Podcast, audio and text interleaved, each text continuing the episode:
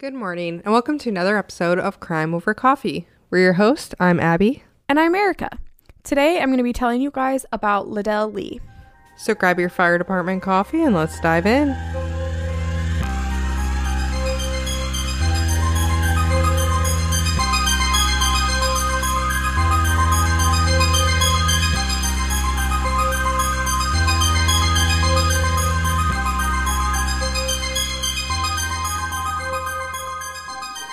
On February ninth, nineteen ninety-three, twenty-six-year-old Deborah Reese was found brutally murdered in her home in Jacksonville, Arkansas. She'd been hit thirty-six times with a tool called a tire thumper. So this looks like a, it kind of looks like a baseball bat. And it was actually a tool that she had kept at her house that her husband had given her for protection. Her husband was a truck driver, so he was gone frequently, which is the main reason that he had got her something to keep in the home while he was gone. Deborah also had bruises on her face and neck that indicated that she had also been strangled. A neighbor of Deborah named William McCulloch Junior had been home on the morning of February ninth, and he said that around ten to eleven o'clock in the morning, he had somebody knock on his door. And so he went to the door, and there was a man there that was like, "Hey, I need to borrow some tools. I, I promise I'll return them. Like, I just need to borrow them for a little bit." And William was like, "Okay, that's fine." So he gave the man a driver ratchet and a socket. However, the man never returned with the tools. Then around ten fifty in the morning, Catherine Williams, Deborah's mother, received a phone call from Deborah, um, who only lived just a few houses down. And she said that, that some man had knocked on her door and asked if her husband was home, and then asked if she if he could borrow some tools from her. She told him that she didn't have any tools, but didn't tell him that her husband wasn't home. And then called her mom to tell her that she was a little nervous about this guy and she didn't trust him. So Deborah told her mom, "I'm going to come over to your house because I, I don't feel safe at the moment. So I'm going to come over to your house as soon as I'm done curling my hair." However, Deborah never arrived at her mother's house that day. Another neighbor of Deborah's named Andy Gomez lived directly across the street from Deborah and was also home this morning. And he happened to be looking out his front window when he saw a man standing at the front door of Deborah's house, and he watched the man open the door, and he said, quote, "make a beeline inside really fast," end quote. He obviously was a little weirded out, so he kind of kept an eye on it. And about twenty minutes later, he saw the man exit Deborah's house, and Andy said that it looked like the man was looking around really quickly to see if anybody was watching him. So Andy gets in the car to follow this man and ends up catching up to him somewhere a little bit later, where he sees him talking to a female with braids in her hair. Can I real quick give a shout out to Andy? I agree, because the fact that he, you know, watched the situation enough to know that it was kind of suspicious and then followed the guy was definitely a lot more than what a lot of people would have done.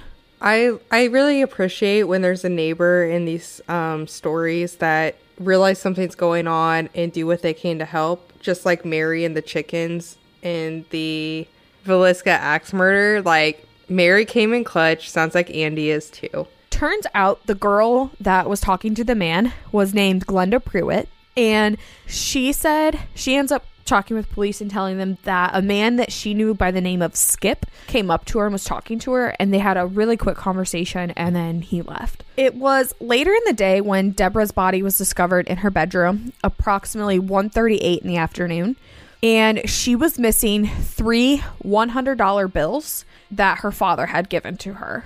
Supposedly, these bills had been given to her by, like I said, had been given to her by their father, but he had gotten them from the Arkansas Federal Credit Union, and it was in a stack of multiple one hundred dollar bills, and they were all in sequential order. So police developed this lineup. I don't know the exact process that they went through for this specific lineup, but they bring in a couple people, and in this group of people is a man named Ledell Lee, and they have William, Andy, and Glenda all identify who they believe they saw at Deborah's house that morning and who they thought Skip was. And they all identify Ledell as the one that had been the man. Another thing that was quite suspicious about Ledell is that at one fifty-three p.m. on the day of the murder, he goes to the a place called the Rent-A-Center where he owed some money, and he uses a one hundred dollar bill to pay for his debt. And the Rent-A-Center that day received three one hundred dollar bills throughout the day, and one of the bills that they received had the serial number that was two bills away from one that Deborah's father had. In nineteen ninety-five, so two years after the murder and the trial is finished, Lee is convicted of capital murder for the murder of Deborah. And this is just based off the um, I D of the witnesses? The I D, and then the fact that a one hundred dollar bill had been turned into that same oh, location. Right. He was sentenced to death for this capital murder.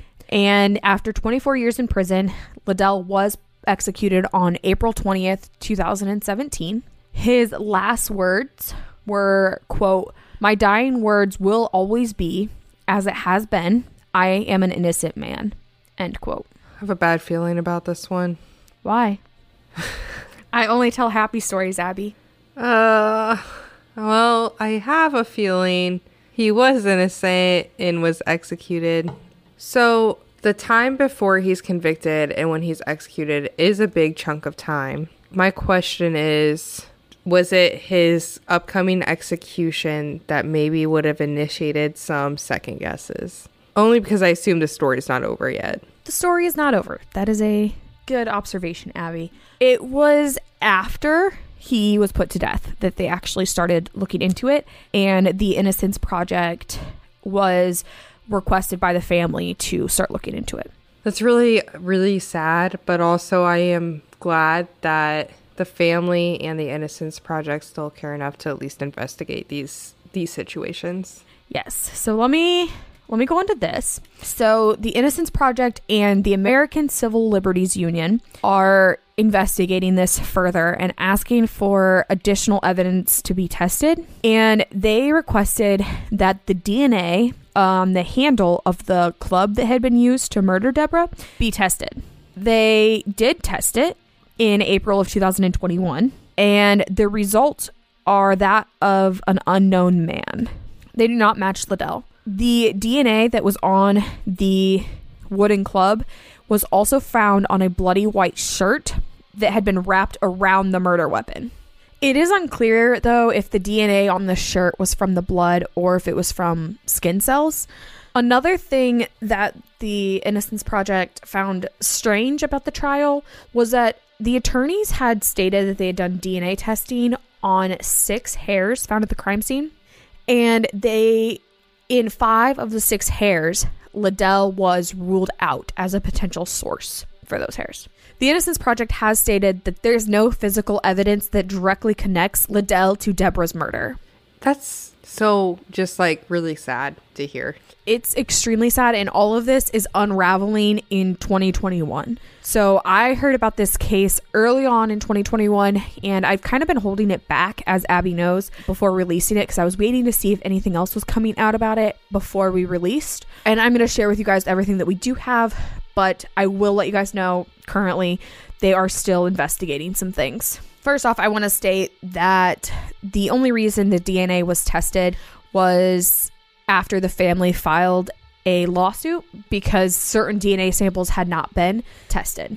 The thing that's really going to piss you off is Ledell's attorney, named Lee Short, said that he believes the reason they did not halt the execution for Ledell while they investigated stuff, even though there were some questions about it, is because if they had waited for the results to come in, the in lethal injection drugs that they had ordered for Ledell would have been expired and they would have to order new ones.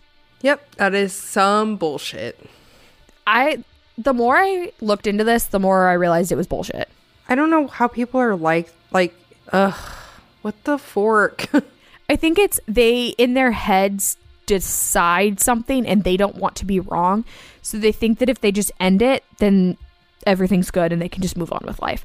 And once again, props to his family and the Innocence Project for saying, no, you're still going to be held ac- accountable for what is happening. Yes, I one hundred percent agree. The Innocence Project, that's exactly why they were formed, was to fight for people whose voices are not being heard and people like Ledell who do not have the chance to continue speaking. So there are a couple facts that I'm just going to go through that the Innocence Project highlights as things that they want you to know in regards to Ledell's case that are the main reasons they're involved and that they're fighting for justice. So, like I stated, there was no physical evidence that connected Ledell to Deborah's murder. At Ledell's trial, the prosecution's experts stated that the results of many of the t- forensic tests that they completed were inconclusive, but they used these as decent test results, basically, to state that Ledell could have done it. Even though, as we know, we've discussed, we've seen D N A and fingerprint testing has evolved so much from the nineties until now that if they tested the same D N A, they could probably have an exact result, whereas before some things might not have been as clear. One thing that we have talked about in at least one other case that I can think of, I think we've talked about it in two other cases, is that the hairs that they looked at were a visual examination, not a D N A test, to determine if they belong to Ledell. At O J Simpson. Was that the one? Yeah. I mean, we've covered more than one, but the O J Simpson case, they were just like, well, it's black and curly, maybe African American. Like, that's not... Hair comparison, in my eyes, means very little. I mean, you can obviously use it to be like, this person has red hair, and the person we're suspecting has dark brown curly hair. Like, that's different. But when it's just, I mean, how many people in the world have similar hair? You know, I just ugh, that drives me nuts. That just drives me nuts. Well, and the thing is, well, the case that I'm thinking of, and I can't remember the name. If you guys know what the name is, feel free to comment it if you remember which case it was that we covered. It was one where the forensic examiner was fired because she testified about it. Yes. Ugh. Man, I I want to say, and I apologize if I'm wrong, it was the same one that got fired, or it came up a lot in um, Stephen Avery's case. And it might be, maybe it's different, but there was, and also the, um, the Staircase on Netflix, I can't think of the name, but there's been multiple big name documentaries where they have these experts testify, and it comes out that they were just not even close to being accurate. The mystery has been solved. Here at Crime Over Coffee, our go-to caffeinated beverage for every episode is Fire Department Coffee. And you can get some as well and save fifteen percent with our exclusive coupon code crime pod fifteen. Owned and operated by firefighters and veterans, ten percent of all their proceeds go directly to helping sick and injured first responders. And with an incredible range of flavors and caffeine strength, it's a company that all of us can easily support. So please go to fire dept coffee dot com and use our coupon code crime pod fifteen to support us, support them, help first responders, and get some incredibly tasty coffee along the way. Another thing that the Innocence Project states is a problem is that the D N A from the crime scene has never been tested with modern technology, which is obviously, like I said, a lot different than it was in the mid to early to mid nineties. But now they can identify the actual source of hair through D N A, not just examination and comparison. They can identify and test the scrapings under the under Deborah's fingernails, and there's a lot of other evidence that they can obviously look at now that they were not able to twenty years ago. One thing that well another thing that really makes me mad about this is the court refused to hear any new evidence or allow the D N A to be tested, like we said, before they executed Ledell. They stated that the evidence came too late and they were not sure that they'd be able to get another lethal injection within a reasonable time for him. Abby, actually, I did say something wrong earlier, and I want to correct it now that everybody's with everybody still here. It's fine. They started investigating Ledell's case two weeks before his execution date. So I thought it was right after. It was right before. Yeah, but two weeks, like, let's be honest. And in, in the time frame, I mean, obviously, good. But in the time frame when it comes to something like this and court systems, like it is, there's no, there's no quick turnarounds in the court system. Not at all. And they, it was very clear that they did not want to wait for it. This kind of reminds me of a case that we covered a while back. It was a special release that we did uh, because it needed attention immediately for Rodney Reed.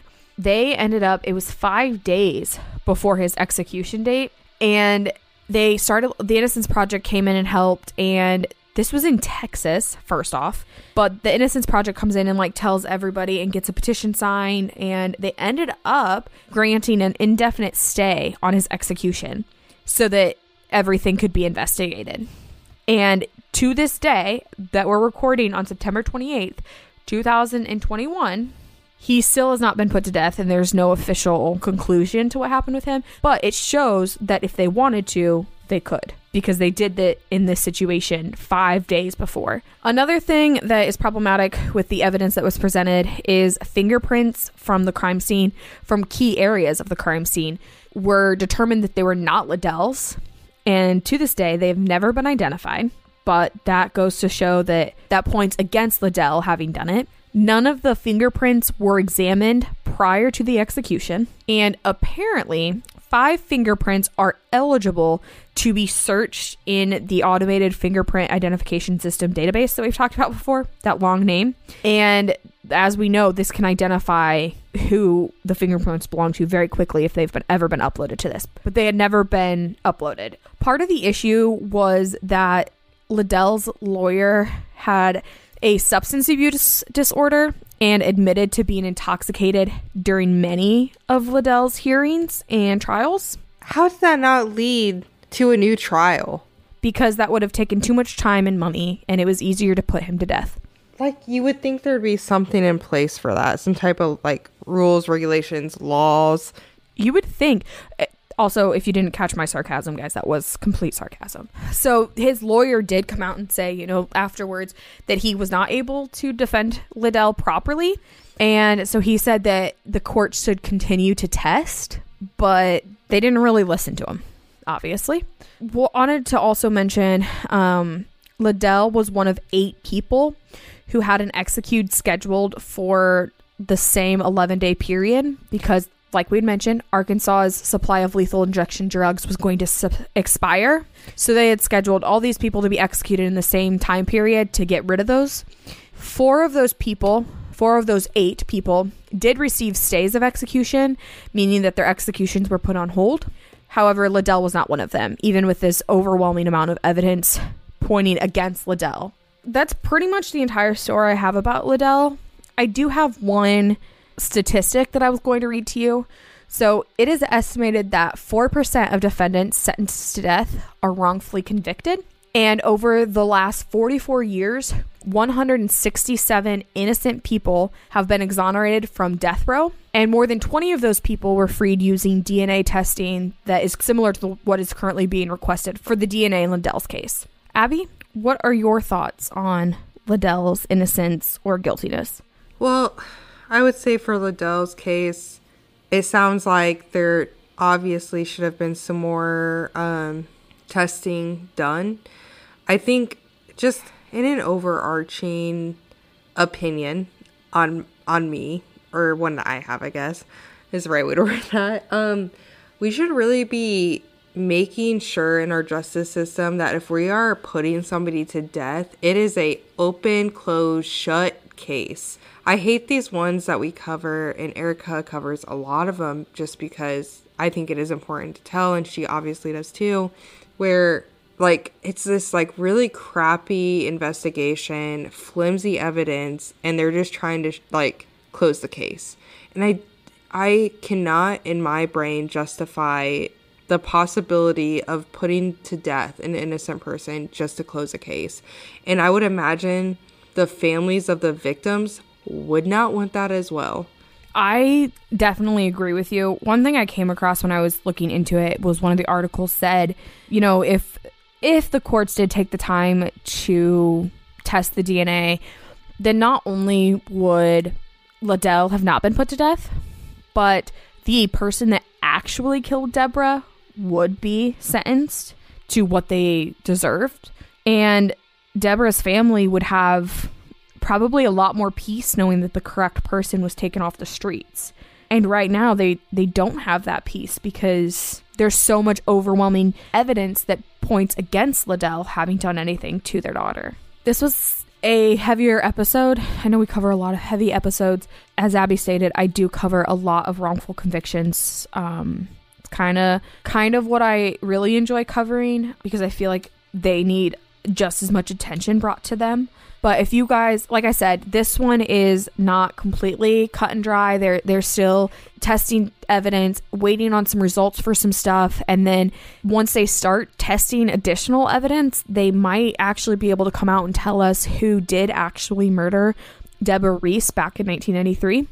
If you guys want to let us know on Instagram or on Patreon in the comments, or message us, email us, leave a review, whatever you feel best, and let us know what you guys think. If you think Ledell is innocent, if you think Ledell is guilty, you are more than welcome, obviously, to follow this case. The Innocence Project will post updates for you whenever there is more updates. That's where I always go for my information. But like I said, just let us know what you guys are thinking. Let us know if you think that Ledell is innocent.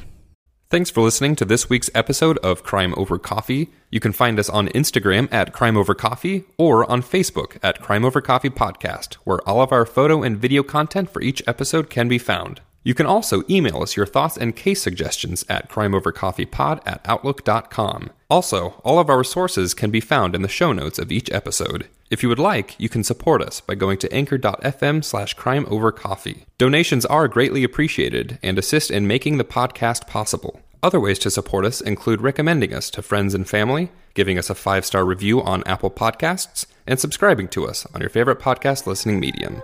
So again, thanks for listening, and we'll see you next time.